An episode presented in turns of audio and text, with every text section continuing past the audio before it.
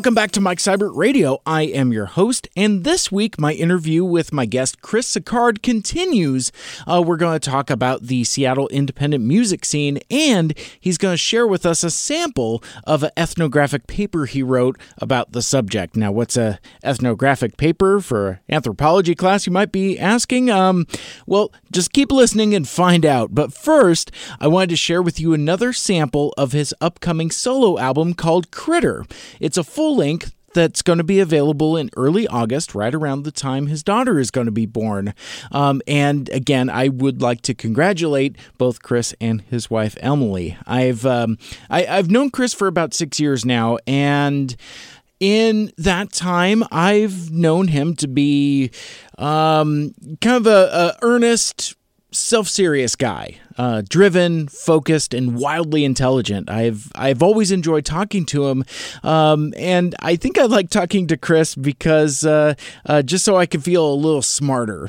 Uh, but hearing him talking about the upcoming birth of their child, um, there's there there's some of it in the podcast, but a lot of it was actually before and after we actually recorded.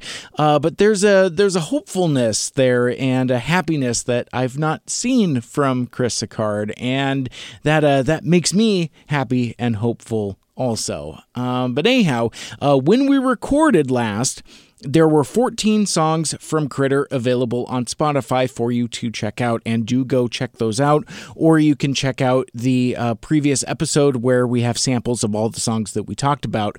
But now, thanks to the time traveling magic of post production, Chris has now dropped two more tracks, including a tune that he described as one of his favorites on the whole album. It's a goth pop dance jam called Get in Line, featuring the amazingly talented Danny Denial. My interview with Chris Sicard continues next.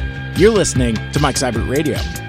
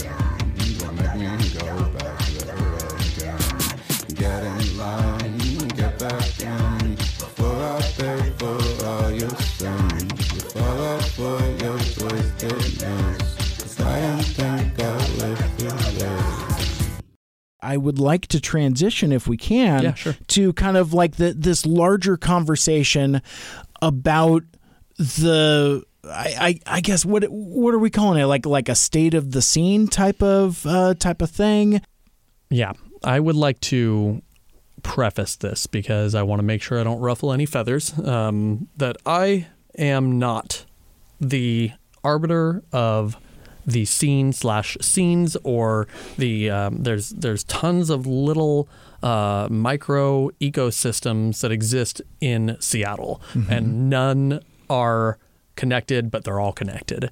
Um, so it, anything that I'm saying here is purely based on my experience and should not be taken uh, as whole cloth truth.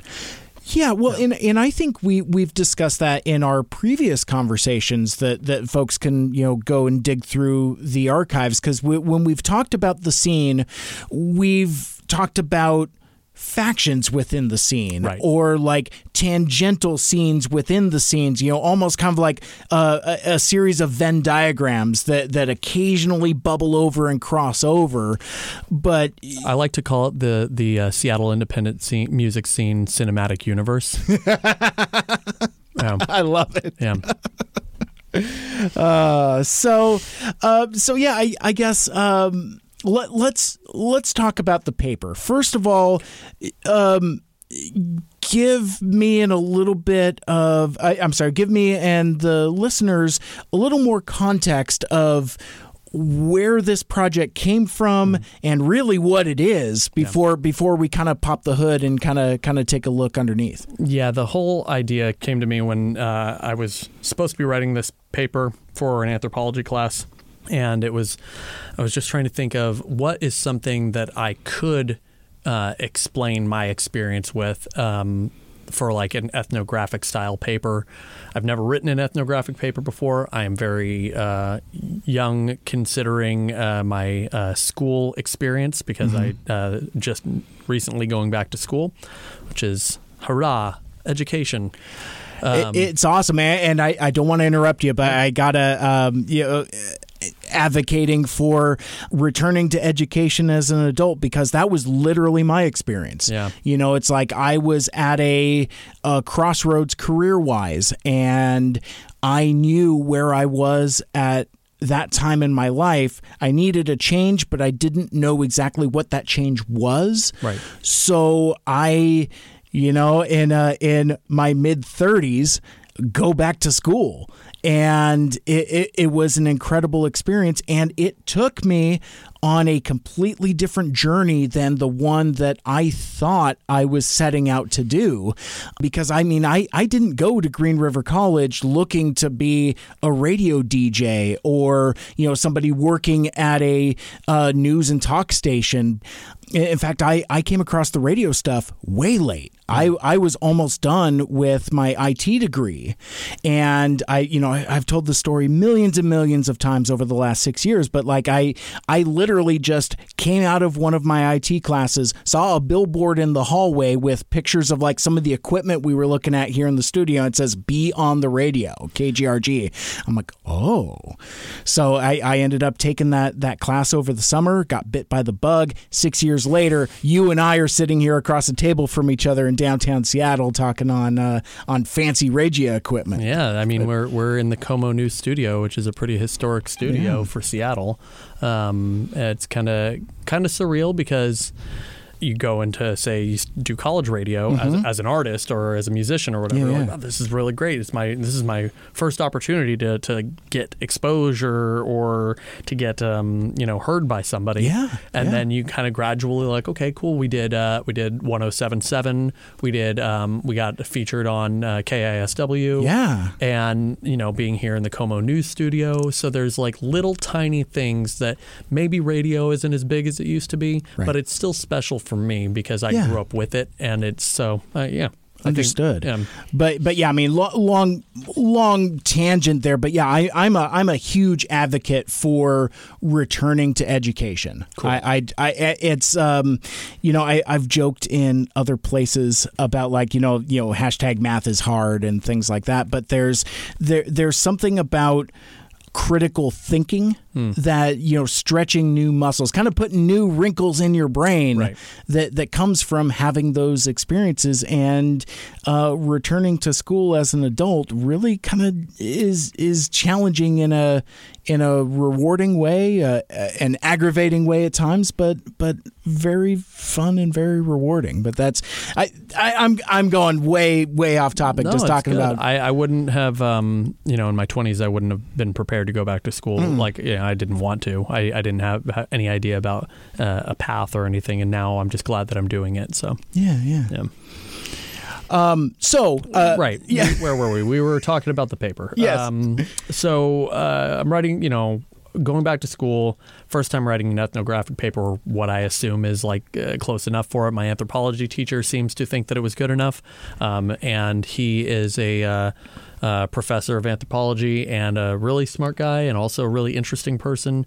Um, and I sent it off to him and he approved it and uh, gave me a thumbs up and all that good stuff. Uh, but it was I was trying to find something about uh, something about my life that I felt I could express to other people about really digging in and not just like oh here here's some songs and maybe you'll get to know me but really what my experience has been like as a uh, musician and not just like from the artist perspective but from an audience member perspective from the perspective of what it's like to consider bringing in uh, how how should we be paid as uh, artists or musicians or entertainers Yeah. and realizing that all of those things again just like the different scenes and the different uh, ecosystems in seattle there's no one answer because what's broken for some people is working great for others and so you can't put a broad uh, answer on something and say well all artists should be paid this when in reality it's all about symbiosis but again, I don't actually even agree with that. Uh, Yeah, it's like. I'm saying it, but I don't like. It's just these are little um, uh, little things that I started realizing. Like, oh, I actually have a lot to um, extrapolate on when it comes to those positions with pay and hours and um, and uh, in group culture and sexism and racism and all of those things in that field. And then try I tried to say it I tried to say it objectively, but there's a section two sections in the paper where the tone just this is why I'm glad it was an extra credit paper. It was uh, the tone. I just shifted it because I, when I did from the perspective of the audience member, um, it became more of like a comedy. Uh, Okay. What, it- what it's like because should I read something from this? Yeah, absolutely. Yeah, I think A- that- absolutely. You're, you're uh, well, and and as we were corresponding, I, I said, you know, the platform is yours. You can you can read as much or as little as you would like to share. But I'm I'm incredibly fascinated because uh, you know, and, and one of the things that you know I've shared, I've I've I've always enjoyed our conversations, and I I've just enjoyed your analytical nature. You just you just have a, a very interesting perspective on life that I just I just think is, is really really cool and and really admirable. Well, I appreciate you saying that. Um, other people might say that I talk too much, but Well, good thing we're on a podcast Yeah. because that was the thing too. It's like you know this is this is a wide open topic. Yeah, let's just let's just sit here and talk about. it. Yeah, you know what? That's the whole. It's the same thing with putting out music. It's all like that's me talking too much. But you know what? If you're going to listen to it, then it, great. It's for you. If if um if you're not going to listen to it, then it's not for you. I guess you know. Exactly. I mean, because like uh, there, there's all kinds of like arguments. It's so funny how like, and I'm sure you see this in in music also, but like in in podcasting also, people get like really gatekeepery and really shitty about stuff. And and one of the things is like, um, uh. Episode length, you know, it's like, oh, if you put an episode over an hour, nobody's going to listen. Well, some people do. Well, and, and what I've discovered, especially over this this uh, this uh, um, last year, is you let the audience decide. Yeah. And they they will either listen or they won't. But it's better to give them the option rather than try to dictate what they want. It- and, and it all comes down to just doing what you do for yourself. You know, if you want to do it, then do it, and um, that's all that really matters. Absolutely. So, uh, so before you kind of dive into uh, uh, sharing what's in the paper, you had a you had a sample you pulled up for us. Um, what the heck is uh, wh- wh- what is ethnographics? I, I don't even know what that is in terms of like an anthropology term. So an ethnographic paper is like you- you're basically writing about uh, th- how uh, a culture might exist. Oh, So like let me let me pull it up here. Um, so relating to the scientific description of peoples and cultures with their customs, habits, and mutual differences. Uh, so without so it, the the trick is as an author when you're writing a paper like that, you are trying to um, do it unbiased, which is really difficult because you have to know enough about the culture to put yourself into it, um, but not apply your pre-existing biases into that culture. So, like, you would say, "Oh."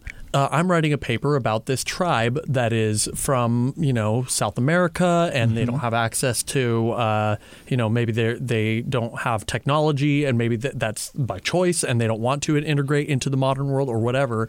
And it's you even using words like that, using like, oh, they don't want to integrate into the modern world. The modern world. What's what, why is their world not modern? It's that we're applying when you have to be unbiased. You can't apply your lens to that paper um, in the same way that makes it so it's like everything that you hear is just your perspective. It has to be a perspective of like just exactly what it is. So when I wrote my paper, it's like again, I'm not a I am not an anthropologist, uh, but I took the class. Um, I did my best, but I think really what came out was a little bit of both. Sure. There is, of course, my perspective is in there, but I do my very best to remind the reader that it is not just this is not the you know whole cloth truth like I was Right. saying. Yeah, yeah. This is um, this perspective is what I've gotten. And I'm not trying to say it's good or bad. It just is. Mm-hmm, um, And I think that's a big part of it. Fair enough. So that being said, you uh, you mentioned you had a, a sample you'd like to share with us. Yeah, Uh, this is the uh, this is the area that I said kind of like changed the tone of the paper. yeah, yeah. it kind of starts off academic and then it goes into like this kind of funny area and then it gets academic again um, and then it goes into perspectives of other Seattle artists, Okay. uh, which is really uh, a, I think probably the most successful part of the paper. But I'm going to read the part that's funny because I think um, if you've ever been to a show before as an audience member, then you will probably relate to this in some way. Well, do we even need to make that designation that uh, a show, the the colloquialism for for a show is different than say like a concert. you, Yeah. you know what I mean? in some ways, there are similarities. However, just to give you a a a preface of what this is actually talking about is I'm not talking about um, music as a um, as like going to the WAMU theater and watching Beyonce or going to Qwest Stadium or whatever whatever it's called now and watching U2 come in and mm-hmm. play hey we're we're playing the hits so, you know like that that's a whole other experience. And that deserves its own uh, and and it has they all have biographies and they've got historians that talk about rock music at the Yeah. stadium level and that's not what this is. Yeah. Um, there there are also several documentaries and books and write ups about smaller scenes, but this is just my humble little perspective on it. Yeah, yeah. Well, and, and I just bring that up for that. That's been very much my experience in that, like, I, I think before I dabbled in college radio, I mean, sure, like, you know, everybody's got like a brother's cousin's cover band that, that plays at the local bar, you know, Thursday nights or something like that. But I don't think it was until I got involved with, with KGRG that I really understood the difference of large air quotes the local scene Right. compared to say th- like I said that that's all I knew was like concerts or you know my my brother's uncle's cousin's cover band Right. uh, but there was like this whole middle ground that I just had like no exposure to and and I'm grateful for it but it's like so when I hear that that's we talked about like imprints earlier. That that and that's something that's forever ingrained with me. It's like um you know somebody will say like oh I, I went to you know um uh I, I I went to go see a concert at Jimmy Z's or something like that. And it's Right. like uh, okay. Yeah. sir. Yeah. And and really everybody's going to have uh, their own personal experiences with that small uh, independent music scene uh, idea what that might mean for them or they might just uh, be in that realm of it's like hey i live maybe you live in the suburbs and that's i'm don't mean that as a derogatory thing, uh, but maybe you live in the suburbs and you're, oh, cool, your buddy or your coworker uh, is playing in a rock band, and you know what? Wow, they're really good. I can't believe you guys aren't signed, and like you hear that a lot, um, and it, that's great. But there's also there's this whole world of struggling. Uh, the the uh, the paint the picture of the starving artist, right? um, there just as there were starving artists, you know, who are painting, there are starving musicians who are painting their songs, and they're do, they're doing the hustle, and they're Yeah. trying to find a way to maintain that integrity of who they are and their art and what they want to do, and also trying to be successful. And being Right. successful could mean a number of things, but I think many of us are uh, constantly uh, hoping that it will be um, to be acknowledged that we are taking our craft seriously Yeah. and not just like, oh, hey, yeah, such and such, uh, he dinks around on the guitar, and or they dink around on their laptop and make some songs, and and then nothing, nothing. right Instead, it is part of our identity. It's not the only part, but it's a big part of it, and I think a lot of people will agree with me on that. Yep.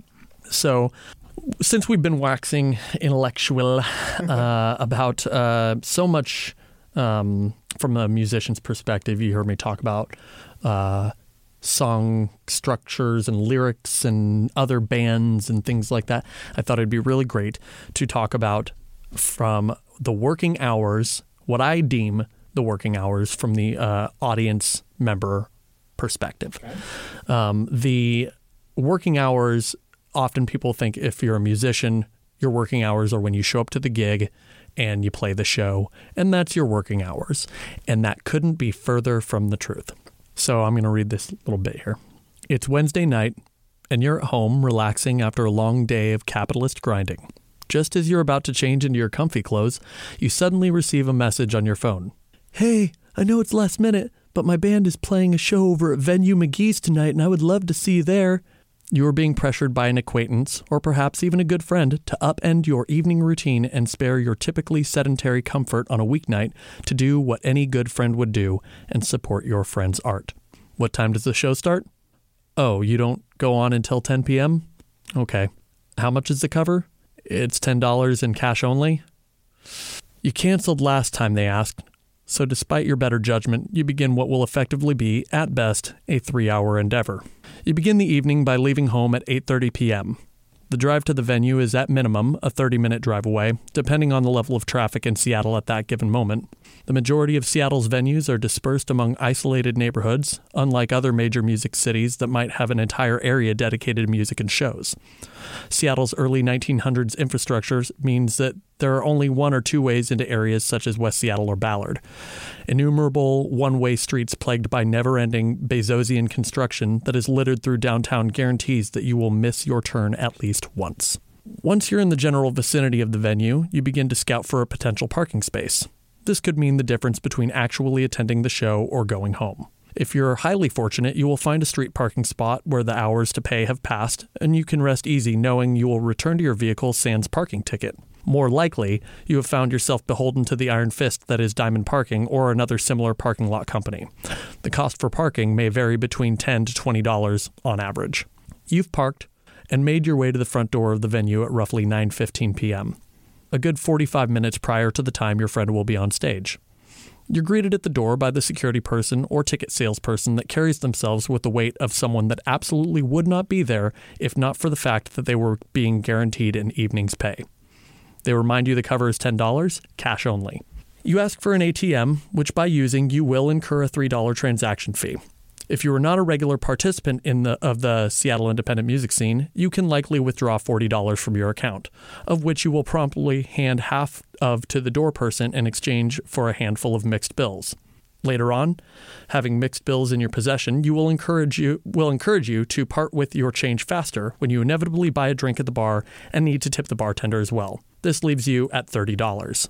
You scout the room, searching for either the friend that asked you to come or perhaps a friendly face of someone you might have met at a previous show. You wander to the bar and order a drink. If it's an alcoholic one, you are now down to $20. If it's non alcoholic, roughly $25. Don't forget to tip your bartender, which you will be reminded of by every group that performs that evening. As 10 p.m. draws near, you find yourself saddled to a wall so as not to be awkwardly standing alone in the middle of a sparse room with roughly 10 to 15 people. You finally see your friend and breathe a sigh of relief that you're actually getting some well deserved face time. They mention to you that the show is running a bit late and they will be going on at 10:15 p.m. You say, "No problem," but it actually is one. You've made the choice to have another drink, which leaves you with 15 to $20. Since you've come all this way, you attempt to immerse yourself in the music. There's a group playing before your friend's group, and they turn out to be the group you will enjoy the most all evening. This is not something you tell your friend. At 10:20 p.m., your friend finally takes the stage. You intently listen to their band either perfectly perform their original music and marvel at the sinews of the group, or you politely appear to remain engaged as the performance ends up being not your cup of tea. After 35 minutes, the band is done playing. You come up to the front of the stage and get ready to say your goodbyes to your friend, but they ask you to hang on just a minute while I break down my gear. I'll be right back. This turns into a 25 minute wait at best. The time is now 11:15 p.m. Once your friend slash coworker slash acquaintance can take a moment to chat with you, they ask you, with hope in their eyes, if you enjoyed the show. You muster out that you can't remember any of the names of the songs, but you liked the second to the last one. You say this not actually remembering the song, but it helps the idea seem more believable than saying you liked them all. Your friend then guides you over to their merchandise table that has a few t shirts, none of which will be in your actual size or color preference, some stickers, and some form of novelty physical media, maybe something like a CD or a cassette. But due to the popularity of nostalgia, physical media will be a CD, cassette, or vinyl record, and none of which you will own a player for because the year is 2021 and you were likely using a music streaming service. You agree to buy a sticker and give them $5. This is the most profit they will make all night. At 11:30 p.m., you finally make it back to your car to discover that you were parked three feet into the load slash unload yellow strip on the backside of your car. The ticket is $55. As you're driving home, you are either adding up the numbers of the evening, which is not recommended, or staring out into the abyss of empty Seattle streets, which you did not know existed. Because who in their right mind would do this on a Wednesday night? You arrive home at 12 a.m. and set your alarm for work at 6. Okay. There's some to unpack there. First of all, that's way too real. Yeah. Because I mean, having having been that friend, I've been that friend. I think I think if you've been to or you have friends in the Seattle music scene, everyone has if if you've been there. You've Yeah, it's uh that that that's too real. That that cuts deep. That's got a little sting on it. Yeah. yeah, and that was the whole thing is like as I was typing it up, I was just thinking to myself, I'm like, I know exactly how this feels and I know other people have too. And not I should I should end with a thought. And that thought is that I am not that negative. I don't think that that is everyone's experience. I do think that that is a lot of people's experience though. Yeah. Yeah. But by the same token, I mean we uh, we support our homies, Yeah. you know, and and that's I and I don't I don't know if you get into this in, in the paper or not, but like you know, in some of our previous conversations, we we've talked about that ecosystem of like. Uh, the other third of the folks that are at that show are from other bands in the Right. scene and it's so it's homies supporting homies and Yeah. and you know kind of being part of that ecosystem as well and that that is a whole other aspect of independent music or independent performance that is that that's just the reality Yeah. is that you can only ask your friends and family to come out to support you so many times and the there's a there's a point in time where saturation yeah and talent um, they there's an intersection um, and if you don't hit it at a right sweet spot then you gotta like it doesn't matter how many shows you're going to play Yeah. because you you have to have talent luck timing um, you have to have you have to know people and all of those things have to converge at the just just not just your normal timing but just even perfect timing to come say who was there at that show i know people who uh, they got onto a big festival because they pl- they happened to play like a house party where somebody from um, uh, uh, Harvey Danger. Oh, was- sure. They were at that. They were just at this random party. They knew somebody who knew somebody, and then the, their friend's band was playing. It's Mm-hmm. like, oh, cool. You know what? We're gonna get. I know some people. Let's get you on this big show, and then. On the other end of it, you've got kids who are now making like lo-fi, chill, hip hop, bedroom pop, and streaming a million streams before they've Right. ever played a show in their life, Yeah. and that is a whole other aspect of it. So, this independent music scene that I'm talking about in this paper, it is unique to independent artists in a way that um, not everybody's going to experience, which is why I think having having written it Yeah. feels really good to have it down as like this ex- this existed, and maybe it's not going to be like this forever. Maybe people will change things and do things differently. I Right. hope, but uh, yeah, Well, and that's part of the reason why I I wanted to have you on. And again, I appreciate you taking the time. But at a point where we're coming out of the pandemic and things are starting to, I, I'm very reluctant to say air quotes return to normal. But like for example, the uh, here in the Seattle area, the Washington State Fair, the Puyallup Fair just released their their full concert lineup. Full uh, sporting venues are going to full capacity. The Mariners are at full capacity. The Sounders go back to full capacity next month. Uh, the Seahawks will be at full capacity in the fall. Um, and with that comes, you know, we, we talked about concerts. Those are things that are that are happening and even selling out. But I I don't know if I've heard a lot from the local scene. Like national bands are starting to tour again, but there during the pandemic there was a there were several terrific venues that closed. yeah.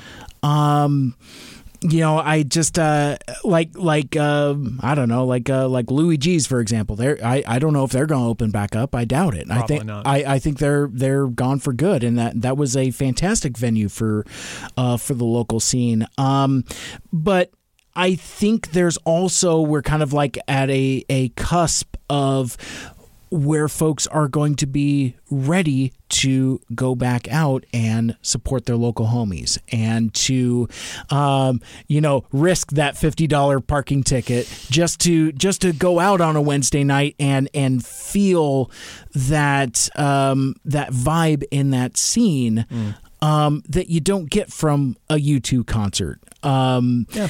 I, I don't know. I mean, eh, maybe it's just because it's like my taste, but that that's something that, like, I mean, eh, even as you're reading the paper and telling the story, I was like, that sounds great. I Yeah. mean, that sounds like something I would really like to do, and something that I've been desperately missing these last 18 months. Yeah. Um, but I, I thought kind of the, the time was right for this kind of conversation because we're still kind of staring down the black highway of what is the scene going to be on the other side of this. So th- this will kind of make for an interesting uh, time capsule in, in a way, I suppose. I think so too. There's, you know, the, if anything has become clear about how uh, things might be, is that we, more than ever, it is clear that there are groups of people who live in entirely different realities. And I'm not going to get political about it because I, I think that's uh, a slippery slope into other conversations. But the just based on music. You were mentioning about your existence of like you like concerts was one thing. Yeah. And for many people, that's all it's ever going to be because they're the way they consume media, the way they consume uh, entertainment, it is a uh, it- it's almost a more passive thing, even though music impacts them in ways that they may not even understand or realize or appreciate. Um, but when they do appreciate it, when it's like, hey, guess what? U2, Beyonce, you know, all these big big names or whatever that people have been around for ages, or they've just got millions of dollars and they can do these big concert arenas. Yeah, yeah. And um, and that is how some people live in that reality. And so when you say getting back to the new normal, or not new normal, when you say getting back to uh, normal, I don't think n- it will ever be what it was. Yeah. It- moving forward, it's going to be a new iteration of that. And I think, I hope that it's more inclusive. Yeah. I hope that it's more understanding of the value of what these people are putting out there for themselves, not in a way of I'm so important because I'm a musician, but important because we're trying to give you that feeling that you you mentioned that you want that feeling back, that feeling of being in a small intimate room. Yeah. and that's really what it is. And if we can bring that to people and people can appreciate that because they didn't have that for so long for a year and a half then maybe people will start to as i mentioned at the end of the paper hopefully people will start to um, treat it as important as it actually is Yeah. Yep. Yeah. I agree. Uh, Chris Sicard, it is always a pleasure uh, hanging out. It's uh, it's been far too long. I appreciate you taking the time. Uh, before we part ways for now, uh, do you want to do uh, one more pitch and plug for uh, your solo project for Critter, and maybe let folks know where we can connect with you on the internets and the social medias and and all all, all that cool fun stuff, and or I mean anything else you want to plug while uh, while while I got you here. Yeah, absolutely. Um, I would just like to say that uh, Critter is coming out on, on August 6th, um, and it will be available on uh, Spotify and all the streaming services and everything, but I think I've been using Spotify the most. Uh, but yeah, August 6th, Critter by Chris Sicard. That's the album uh, that you can find uh, in, in all those places.